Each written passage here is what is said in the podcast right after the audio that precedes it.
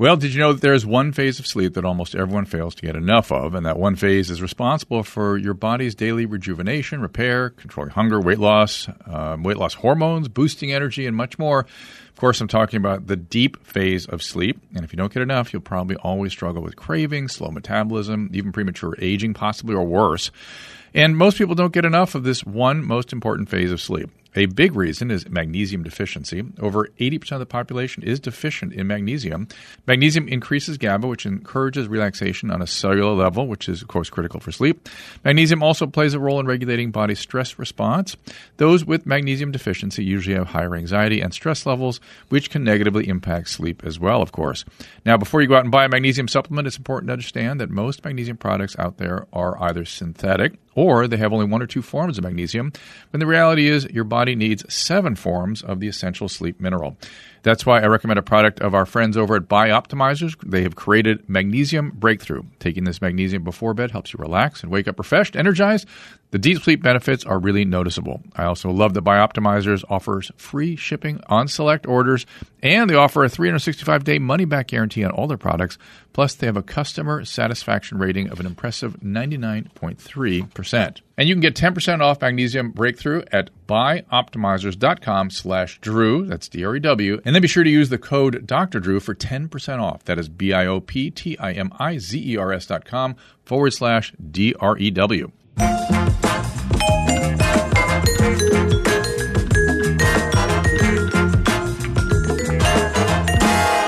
Hey, everybody, welcome to Dr. Drew Podcast. Uh, a lot going on today. Sh- be sure to support the people that support the pod, make it possible for us to keep doing this thing and keep the wins and the sales of the Corolla Pirate Ship. And do swing by drdrew.com, sign up on the contact list if you want, drdrew.com slash contact. And uh, also drdrew.tv will give you a blast. We go out for our streams every day.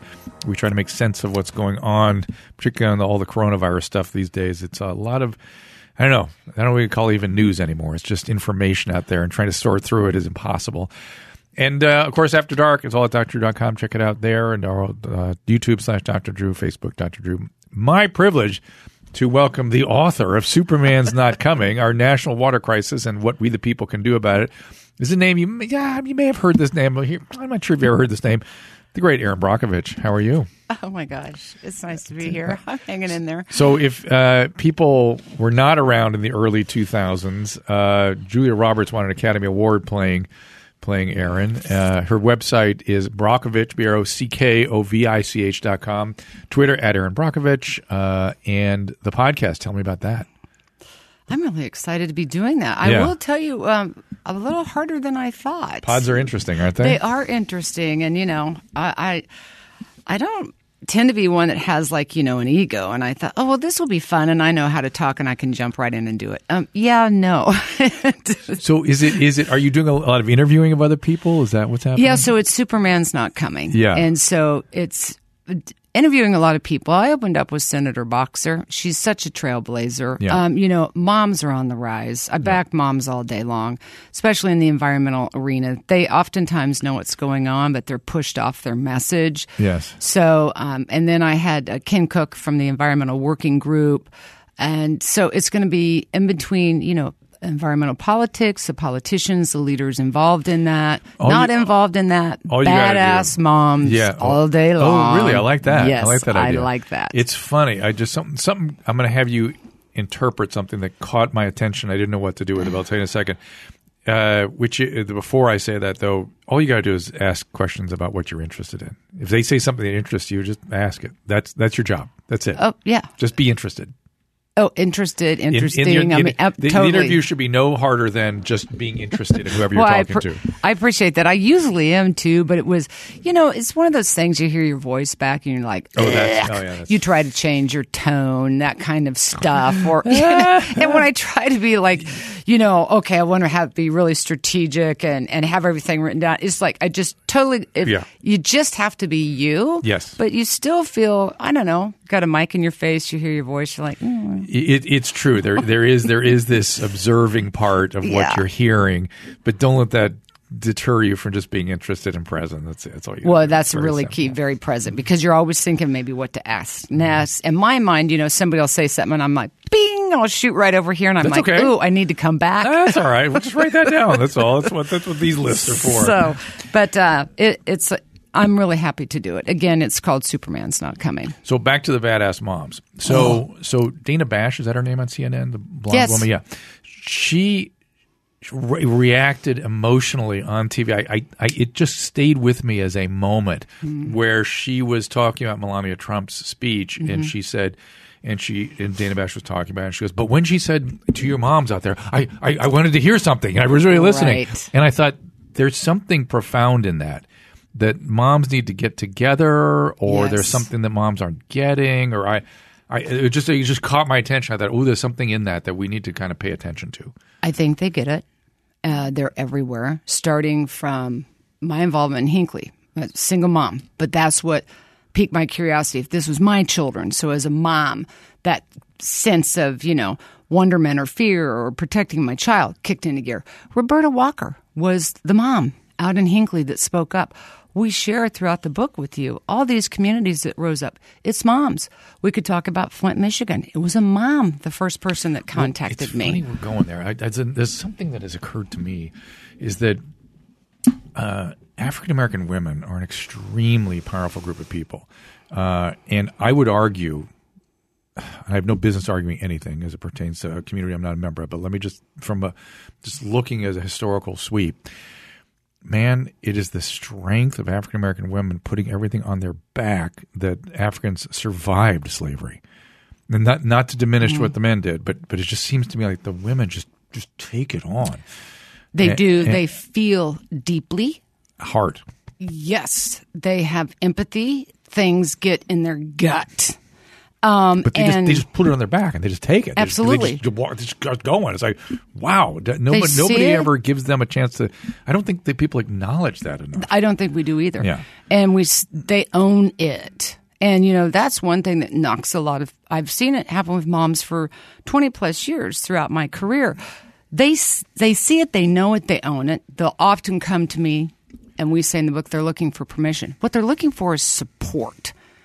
But when they get into the community and that This is moms generally. moms generally keep going. when they get into the community and they get the pushback you know i grew up with the pushback i recognized it in hinkley and i'm like oh my gosh i'm not alone it's the oh don't be a crazy mother don't oh don't think that's going on it's it's not the water and so it becomes that moment where you question yourself am i crazy and then you have to go Well, women already, no i'm not women do that already. They already are busily taking inventories on themselves and what their piece is on Absolutely. things. So as soon as somebody puts it back on them, they're okay. Well, I'm back in my head again. that sh- that Now, shifting Is that something we blame on the male patriarchy, or are women as guilty as men of pushing back on moms? It's a hard question. Um, I mean, it's hard to know. generally the moms start getting pissy when they have a sense that their child's been harmed. Yeah. They've learned something that a child's being poisoned or a neighbor or a family member. And so I think it's when they start speaking out about those issues, that's where the pushback comes from for a whole host of reasons. Politically, someone everywhere, doesn't want to it know. just comes from everywhere. Everywhere. It's- Companies can't- we- don't want you to know. So we can't blame this on the male patriarchy, to, No. except except that it's our thing. We created all this, so to speak. But yeah, it comes from. That's what it seems like to me too. It comes from every corner. It does, and for a whole host of reasons, you know. And I've heard it all. Don't say anything; you'll damage our property value. Well, uh, here's one thing I've talked about constantly. It happened to me in Hinkley. It threw me for a little bit of a loop. I was more prepared for Hinkley than I than I consciously knew. Subconsciously, maybe things were going on just because of how I was raised. But I got the. You're not a doctor. Mm. You're not a lawyer. Mm. You're not a scientist. You're not a politician. And I'm like, oh, here we go again with the label. So you're going to put me in a box because I'm not this. I can't do what? Speak out. And I'm like, I don't have to be any of that to be a human. And to tell you what I see is wrong. I'm feeling what is wrong. I'm present here and really getting rooted in that. You said how you were raised. How how were you raised? Well, I have a learning disability. I'm a dyslexic. Interesting. So very early in my life, I was judged, labeled, perceived, put in the box. I don't like it in there, Dr. Drew. I don't blame you. I just don't. And here's the thing none of us do. Yeah. There's so many labeling and judgment calls going on. It's ridiculous. Did Gary? Did she and Adam get into this? I can imagine that they would share this territory. Oh, we we you get- did. Yeah, I bet We did. He had the same issue. And I think it's just a message that I've learned over 20 years. I, that I'm not alone at all. And many mothers, especially in the communities as they're rising, they've experienced the same thing. They're not alone. And then I had great mom and dad. My mom taught me the value of stick to itiveness. She was always my cheerleader. Where There were you? Where were you raised? Born and raised in Lawrence, Kansas. Oh, right. That's right. Your dad was an engineer. Yeah. And mom was a te- nurse teacher. She was a journalist and a Journalist, sociology right. major, and at one time was a teacher. And were they, were they all University of Kansas, or were they? Yes. Both of them worked there. uh, well, my mom's from Oklahoma. My dad was from Kansas. They met at the University of Kansas through their sorority and fraternity. And just stayed in Lawrence. Stayed in Lawrence, married 65 years. And and do they work with the university now, or No, they've passed. Both have uh, passed. did, did they as when you were growing up? Yes. So my well, my dad, as a mechanical engineer, he worked for Citigroup. He ultimately retired from the Department of Transportation as a regional manager for Department of Transportation. My mom stayed at KU and ended up as um, acting director. Um, of the KU Alumni Association. Oh, how interesting. And so she used to write and edit for the magazine. So mom was always buzzing around. Both my parents understood something. I could be different as as I was. They taught me that doesn't mean you're inferior. And they didn't put the label on me. But they said if if your self-esteem and that belief in yourself that you're different, so what? Own it. Um, forgive yourself for not being perfect because nobody is. That if that stayed intact, I would be okay. In law school, did you use any special techniques to get? I through? didn't go to law Oh, school. I thought you went to law I- school. I'm not a lawyer. No. I thought No. Why would I want to be a lawyer? I can't even say liar half the time without You, it's you funny. know, I'm you- always you- teasing the lawyers. Whenever I've interviewed you, you you talk like one. That's it because I've been around You've been around too them a lot. long. Yeah, yeah. So I just assumed, and it was an assumption. Ed always used to want me to go to law school, and I'm like, no, I like being with the people. Yeah. And um, oftentimes they won't talk to an attorney because they're uncomfortable Yeah. because they think I don't know the law. You know, the law is. There's so much about the law and so many laws that are antiquated and outdated. It can be challenged. I think it's a new, exciting time for Oh, um, youth coming into law because Wouldn't they'll be be, nice? the ones that will start to change some things. That, So I that, like being that with the should be your new thing I, I'm definitely because there's some laws that are just insane. Oh, are you kidding me? There's laws and policies that are horribly antiquated. Well, there, there are two things. There are two areas that, that, that I see, just regions of law that are just ridiculous and giving us everything bad that we can just look out our window and, and see and be, be, behold. One is the easy one for me is all the laws around helping people with brain diseases. Mm-hmm. You're not allowed to help them. You're not allowed to clean up their feces if they don't want you to, which is if if the person had dementia with the same symptoms and you Mm-hmm. didn't help them, you're guilty of elder abuse. But if you have schizophrenia with the exact same symptom profile, well, you can't can't go near. And Right. believe me, once you get those people in treatment, they are pissed.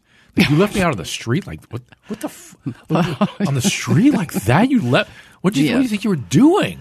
And so those laws are bizarre and, and they are. ridiculous And, you know, we became a country of laws. And everything that we did for law back in the day was all good and well and meaning. But you know what? We're a different society today. we and know the- more too. We, know, we Absolutely. understand these things. We can do more. And these laws aren't applicable Oh, my to God. today. You know, it always amazes me back to Flint, um, the lead and copper rule, because most people are like, well, what's the lead and copper rule? Well, lead and copper rule was started back, you know, with Safe Drinking Water Act, and it basically says you can test for lead in your system once every four years. Once Hmm. That's weird. every four years, Yeah. and you can average your samples. wow. So- Oh, it- it- like over twelve years or something. you can average them over that testing period. So the person with the high numbers at the end of the line is never going to know, Right. Because you get to average the numbers. This is there's there's laws that almost make you pause and think, and we talk about that this in the book. Is this by design? So you don't find information? Well, it, it it- could have been, right? I mean, there, there might have been. people involved in the process of making those laws who had a point of view. Absolutely. And had a- so maybe it grind. worked then, but that kind of law doesn't apply today. We're a completely different society.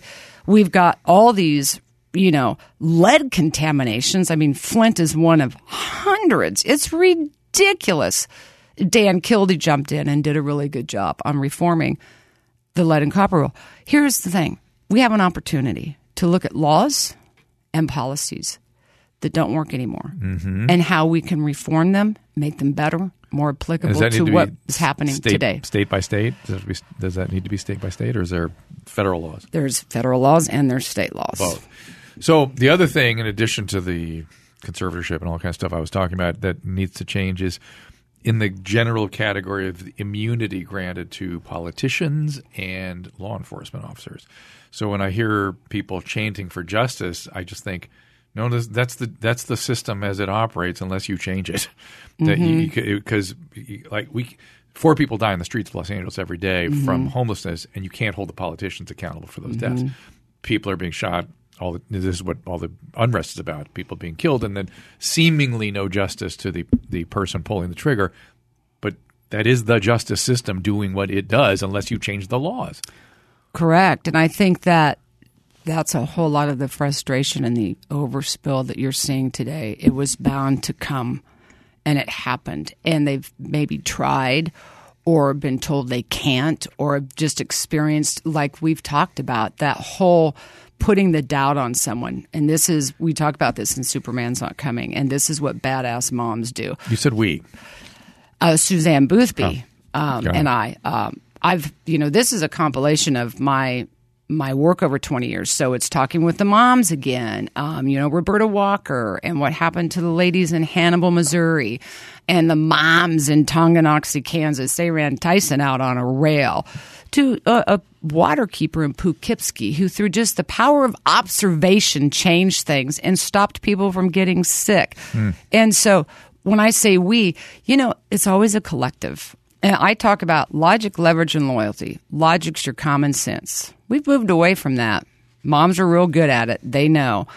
Leverage, that's often seems to be a dirty word. It's a great word. In Prince, you know, mathematically, one plus one equals two. But when you leverage your community and you get that movement, one plus one is a thousand or more. And that makes a huge difference. That's the collective. Talk to me about what do you think moms are thinking today? Not not just about their drinking water, but where, where moms need to kind of. I, I feel like moms need to be heard. moms do need to be Yeah. heard and i think that they are and they're they're starting to find their voice um, you know knowledge is power and i see every single time when and hannibal we talk about is a perfect example. And by the way this happens in most all of the communities. We don't see the big picture dr drew. We think hinkley's a one-off you know but if, if you see the big picture and you realize it's all of us they all kind of start waking up at the same time and they've already felt that frustration.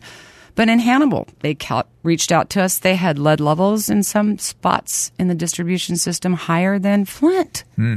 So we mobilized on the ground with them and we educated them on what was happening. It was adding ammonia to the system. They were eager to learn, willing to learn, and they made it their business now to understand ammonia. So They, ammonia was leaching the lead. uh, what happens is when you add the ammonia to the system, it renders chlorination less effective. We see more Legionnaire outbreaks. You get caustic water. And if you have lead pipes, it causes the pipes to corrode and pit, and then the lead and iron and manganese will precipitate out. So they went door to door. They educated the town. They made it their job. They were making progress. Um, they decided, you know, what more can we do? Well, one of them ran for city council Oh, wow. and won. Oh wow, that's great. So we're seeing moms on the rise that way with getting involved and not being afraid to get involved in running for city council. We're seeing more and more women, 126 now are going to be in the House of Representatives and Congress, congresswomen and getting involved. And many of them, they're moms.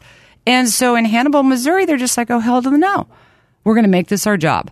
So one one on city council, they did a referendum, put it out to vote. Ammonia, yes or no? Town had been educated. Vote no. Well, I'm happy to tell you, March 2020, they have lead-free water. They didn't wait for something magical or Superman to come fly out behind the curtain and come down to Hannibal and fix it. They did it, mm-hmm. And I think that's an important message.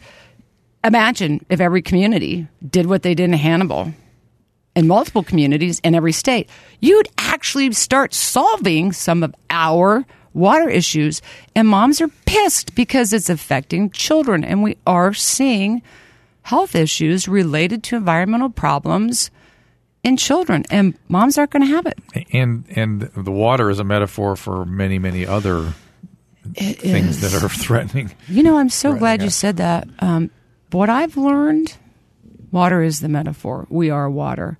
If you peel back the layers of this book and the environment, it's amazing how you find yourself, where you can hear yourself and that voice and find that strength. And through illnesses of children and environmental disasters, mom peel back those layers and they get to the core of who they are. What What is the update on Flint? It's certainly not in the news regularly anymore. Well, um, it settled for six hundred million dollars, so the lawsuit was going, and I don't. That will help to the future. You know, Flint and the families, and especially the children, will be scarred for a lifetime from that. They are making some progress. It's better. They're not there yet. They got the settlement behind them, um, and I think they'll start moving forward much quicker. But we have to remember, you know, the news is sensational, right? And, and I, again, I, I don't know what it is. And I, So, I- wait, and I sh- We- I sh- we report. Yeah, it's uh, it's shudder to even use the word the call it news. I don't know what to call it anymore. but we never follow back up anything. on what's happened to these people. And um, they are a perfect example. They stayed together as a group. The moms band together. They were there for the children. Dr. Mona was available. So all aspects of the collective started to work together for their one issue. They've made good progress. But I'll tell you, the wheels of justice do spin so slowly. It took six years, and they've been going through hell for six years.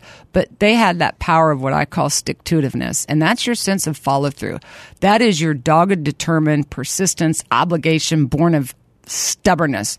M- Most moms are like that. Do you, do you, as you think about other issues that are sort of worthy of similar sorts of focus uh, to what you've done with water, are there other things that sort of come to mind for you? Well, whatever your cause is, you have to have the right tools to fight.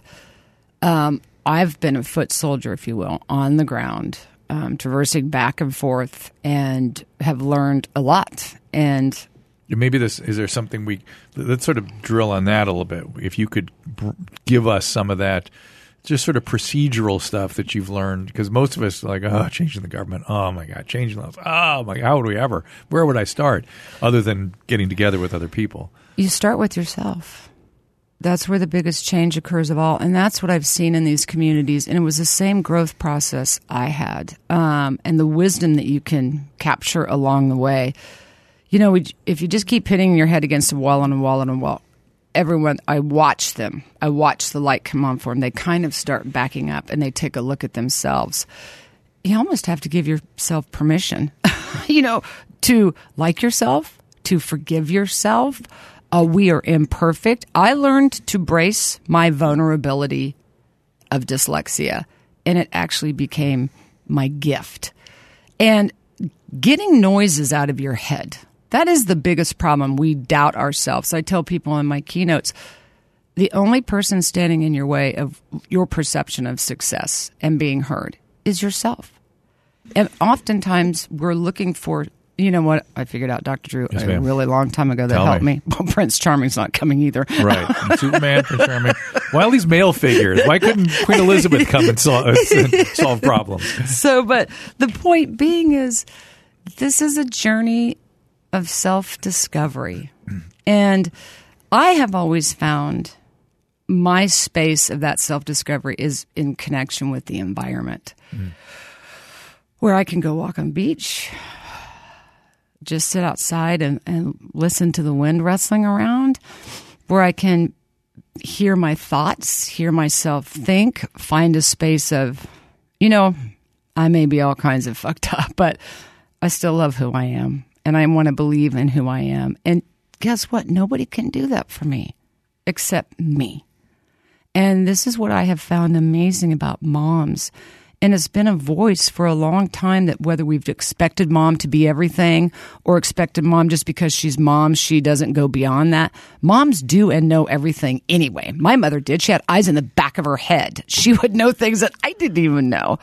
And uh, I don't know, but I've said it before. There's this is my Wizard of Oz theory, Dr. Drew. Okay, I'm, I'm And I've all been ears. obsessed with it. It's not the movie, it's the book. Uh, And L. Frank Baum, writing of the book, The Wizard of Oz, that led to the film. He wrote the book as a way to teach his children the power of individualism and thinking for oneself in a world that would increasingly start speaking for them. And this was at the pre height of the Industrial Revolution. There's a whole political allegory to Wizard of Oz. Oh, I'm sure. It's like Mary Poppins. Yeah. That fascinates Yeah. me. And uh, Dorothy is the girl next door. She's all of us on a journey to find her life. As we know, the tornado happens, and in the book, in the political allegory, the tornado is a representation of disruption in DC.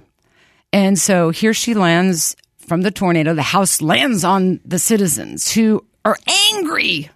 If you notice, follow the yellow brick road. They're Yeah. pissed. Yeah. And they tell her to follow that yellow brick road, which is follow the money. And, and they're pissed because they've been tormented. too. Absolutely. Yeah. And so the yellow brick road is about the gold standard. Okay. Follow the path of money. So here's Dorothy, every girl next door, on a journey to find her life. She meets the scarecrow. Scarecrow is a representation of the American farmer. Oh. And everyone thought at that time he had no brain because they were buying the farmland. Hmm.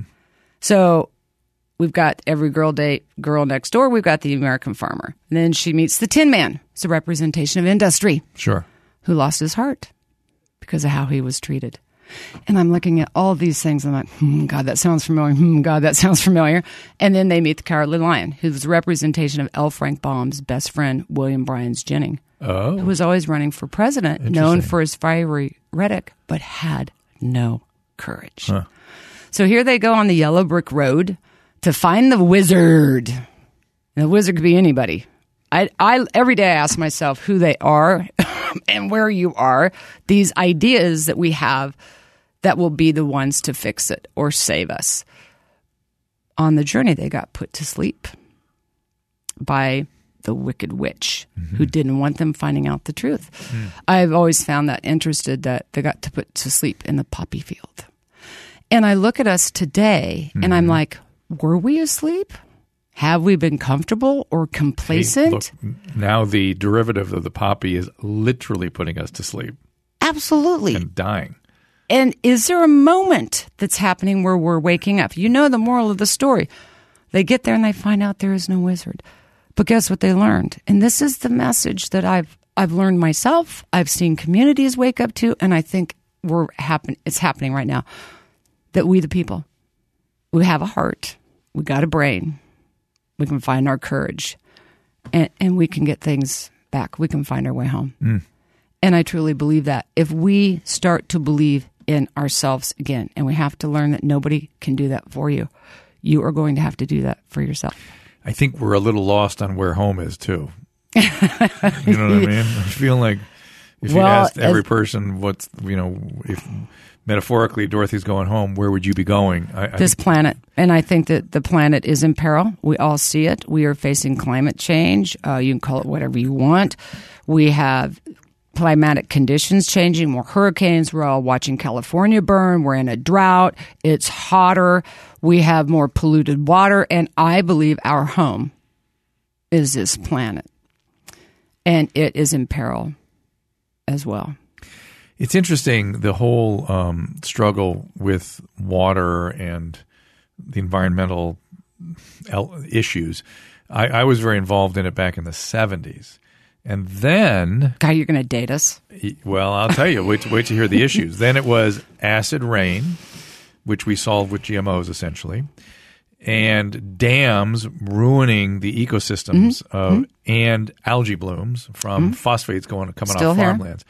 But it was uh, it was we declared it was never we'd gone past the point of no return and there was no way to bring things back. And that was when Lake Michigan looked like a garbage dump, if you remember that whole Mm-hmm. period. And we made it back. We made it back, and now we got a bunch more problems.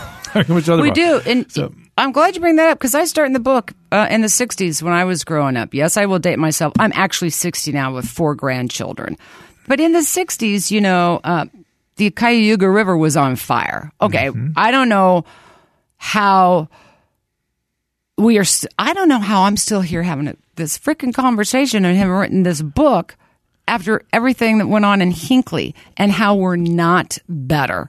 And I, I understand what you're you're you're saying here. This is overwhelming, and sometimes it's just like I can't even deal with it anymore. Um, but to your point, we are inherently great. We're just not solution driven. We have every reason to jump in here and start correcting course. It can be done. And I find that hopeful. I find badass moms on the rise hopeful. I find the fact that, that we're in a shift and um, there's this disruption is here. It doesn't have to be gloom and doom. I think it's it can break open that bridge, if you will, of us to find a way to get to some of these issues and actually work towards the solution. So, I, in terms of hitting one's head against the wall, I, I am someone Mm. that's hitting my head. I, it's a not environmental issue. I've been very. I I can't stand the homeless situation because these are all. Pa- These Mm-hmm. are my patients on the street dying, and so as a clinician, I look at it. Just I can't. I can't get up every day and think. I just drives me out of my mind.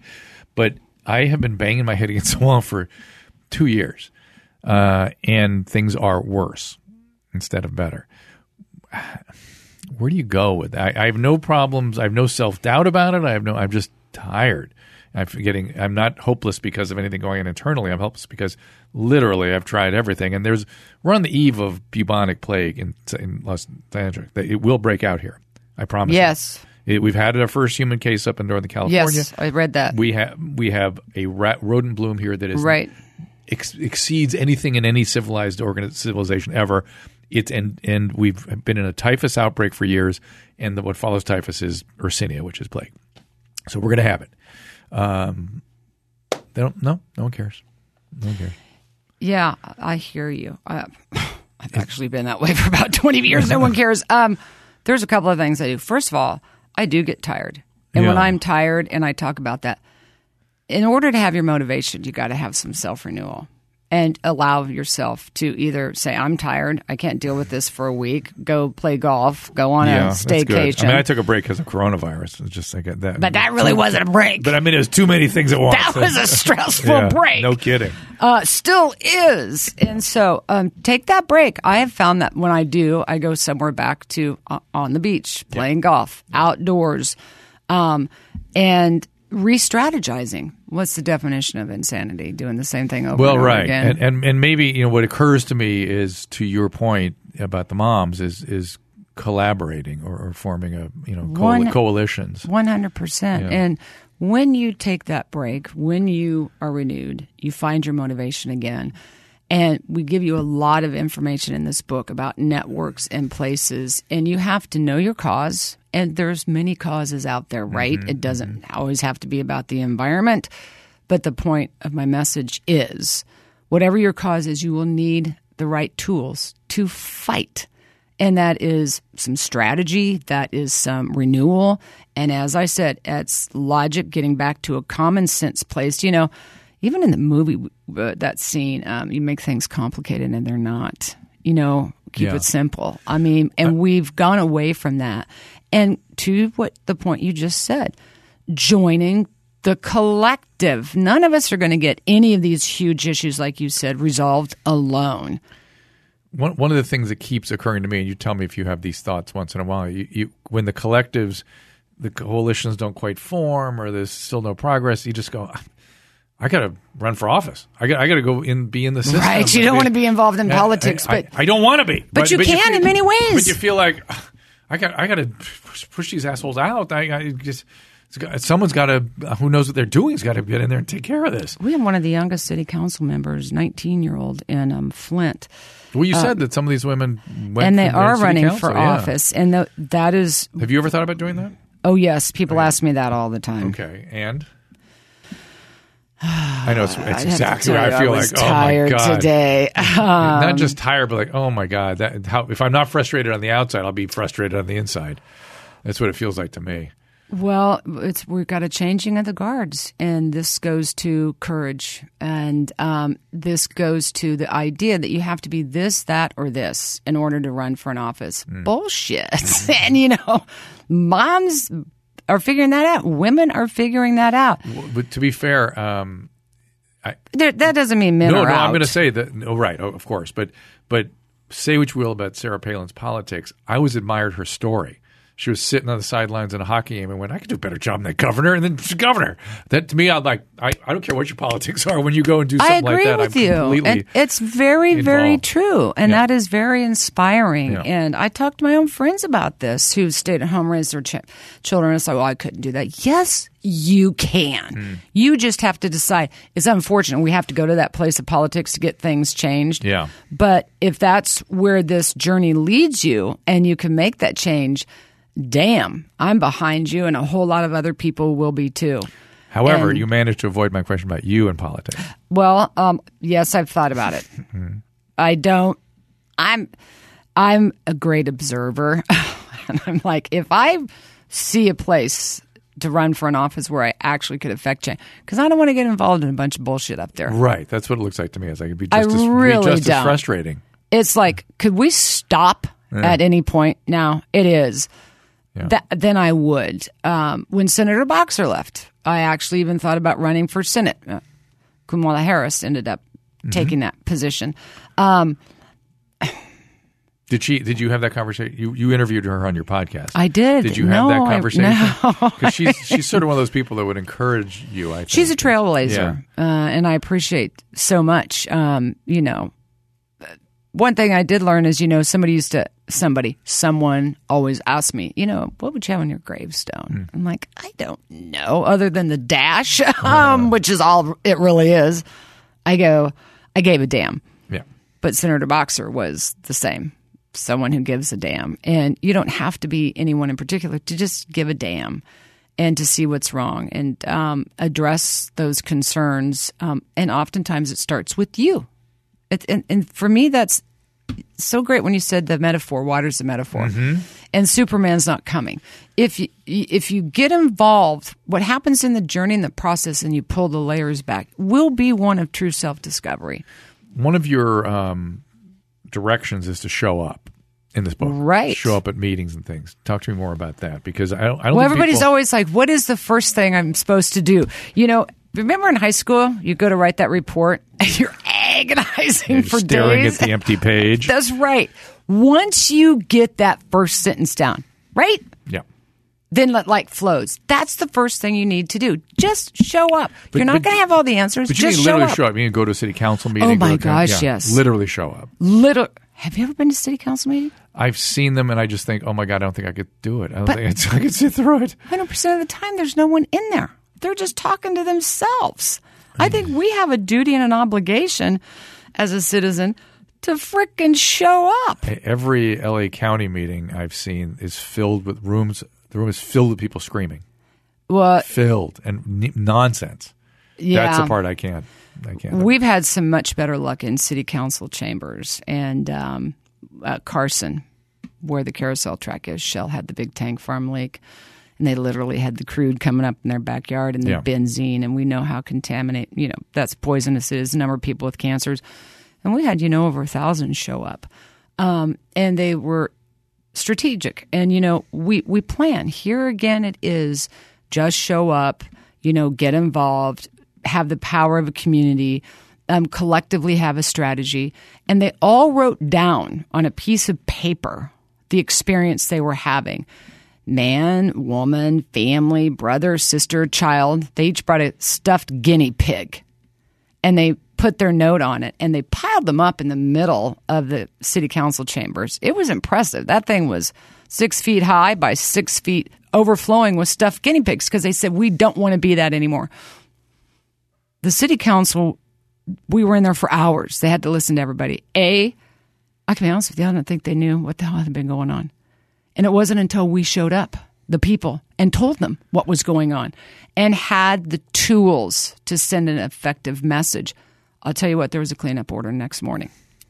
Just show up. Don't, I think of everything like the Super Bowl. Don't sit on the sidelines. Okay. And so you get, here's why I think sometimes we don't get in the game. You're going to pick up the ball and you're going to rush 30 yards. You're going to get smacked down. Before you even get into the game, be prepared for that. Yeah. You're going to get pushed back. That's where you're going to have to toughen up a little. Don't imagine watching the Super Bowl and you just threw the ball down and stomped off the field. Are you kidding me? Yeah. Get back up, pick the ball up again. This is really an important message. What we you just the minute you don't get what you want the first time, don't go away. Get involved when you're in your cause, and I'll tell you that's something about badass moms. They're in it. Relentless. It doesn't matter if it's a year, five years, seven years. They're in it.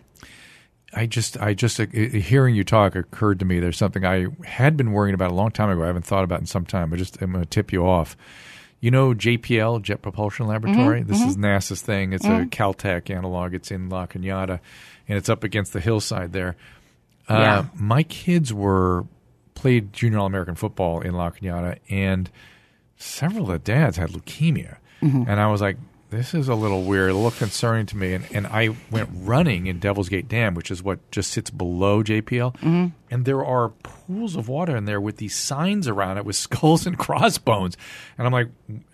Something, something is going on here. Dr. Drew It concerns me a little bit. I, I just, the first I Did said, you take a picture of that? no, the city put the signs up. They know it's there, and and it's like I and it's like I and, and that couldn't get in the water, and we got these dads with leukemia. It's like I, it just worried me that I, and I had somebody look into it to see if they're technically Well. fit the criteria for an outbreak, like a like a local cluster of leukemia. It, it didn't, but it's still the whole thing always stayed with me. Like Oh, let me tell you though, we we talk about science in here. Yeah. Bought and paid for science. No, we don't want to have that conversation. Listen, science has a place, and I know you're a doctor, and I respect that, and I know that, and I understand that. Science takes a long time. I think we're seeing a moment where science is catching up with the law or policies, and we don't always understand it. That's something, again, that I don't want us to take for granted. And you just said there, look, so I was talking to a scientist on the radio show, and they're a little pissy with me. Um, and they said, "Be honest. You don't have all the data, Erin, to prove that this is in fact harming people." You're right. I don't. Uh huh. But here's the other side, and what you haven't thought of. You don't have all the data either to conclude that it doesn't. And so that situation out in JPL, uh, I go straight to a cup. first of all, I know some little rumors going around about there. We have to look at the fact that these companies dump a lot of toxins.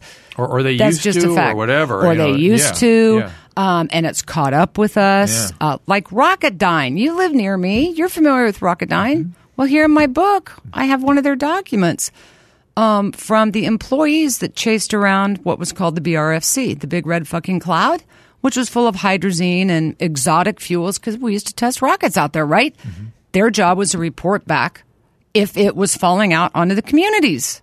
And it was, and they were concerned. And so they got to upper management, and the response was, So what if we kill people with our testing? Oh my gosh! We have lawyers to handle matters like that. Oh boy! Ooh. Is this an antiquated form of frickin' thinking and a business model, an idea that we need? We need to change some things. We talk about the EPA. Honestly, what logical sense is there in? Oh, okay, let's take all these chemicals that have been known to cause cancer and let's just put them into the marketplace first, and we'll figure out later what they do. It's just kind of ass backwards. Look, I could sit here and blame everybody and all of this for everything. But here's the thing that's going to get us nowhere. I just want us to stop and take a look at ourselves and how we can get involved because there are solutions moving forward to make us better people, healthier society, uh, get this country that I think we all love back on some track and into the future. And all the finger pointing in the world won't do it. These are the issues. Let's acknowledge them. And how do we get busy fixing them? And if we just do people get involved in the community. You get involved with the homelessness. If each one of us took care of that at some level within ourselves and our own community, and imagine we did that across the board, actually, honestly, Dr. Greer, I think we'd get something done. I think we ought to leave this there because I think that's a perfect place to, to end and say, read Erin Brockovich's Superman's Not Coming. It's our national water crisis and what people can do about it. The podcast uh, is PodcastOne and Apple Podcast. It's Superman's Not Coming. That's the name of the podcast. Anything, Our national water crisis, what we the people can do about anything it. coming up on the pod that you're excited about? I'm excited about a whole lot of stuff um, coming up on the podcast. So I've got um, badass moms. That's the ones that I'm telling you give think- me yeah, the think you're onto greatest. If you- you satisfaction. just had mo- a place for moms to bring their causes. And, and, and, and we do. Yeah. And there's a lot of them. And the moms that are up against Duke Energy and Don Chapman and, and all these situation happening in um, St. Louis, Missouri. You know, the moms in Tonganoxie, Kansas. I don't want Tyson dumping their shit in my water and affecting my kids. They ran them out on a rail. My inspiration. I become their biggest cheerleader. Do not think that I am a one off. I am you, you, or me. We are all together, right, Dr. Drew? These badass moms, they're everywhere. They're there. They're finding their voice. They're on the rise. They're the ones to watch. And I am telling you, I will cheer them on all day long. Follow Erin at brockovich.com, B R O C K O V I C H. Uh, Twitter handles at Erin Brockovich, it's E R I N Brockovich. And uh, any place else we want to send people before we wrap it up? To the podcast, to the podcast, to the book. We got um, that in you there. know, uh, uh, t- Should they look for you on? Oh, are you on Fox 11 tonight? I think. I think that's right. gonna Gosh, be you're like- better at this than I am. about- I'm like, wait a What- minute, where am I today? What's that, Gary? That was a week and a half ago. Or I so. understand Oh, that. that's I- right. I, understand it was a while ago, but but uh, it's we're going to see each other again. Do, do we know what we're talking about? I don't know. You know, it's a surprise, right? It's, uh, it will It's be always so, fun. So we'll see because this is uh, my my my executive producer was just extolling your virtues. Virtues like I, I can't get enough of Erin She's coming on next week. This is badass moms, So- badass women. We're coming around. I, you All know, right. listen. I I want to just say with this, I I'm like everyone else. I'm feeling everything Tired? that's oh Yeah, Jesus. yeah, me too. But I got to tell you, um, because of our, our conversation about badass moms, because of that moment that I think we, the people, we are waking up. We are. Um, that gives me hope. We will leave it right there. Erin Brockovich. Thank you, everybody. We'll see you next time. For calling times and topics, follow the show on Twitter at Dr. Drew Podcast. That's D R D R E W Podcast. The music from today's episode can be found on the swinging sounds of the Dr. Drew Podcast, now available on iTunes. And while you're there, don't forget to rate the show.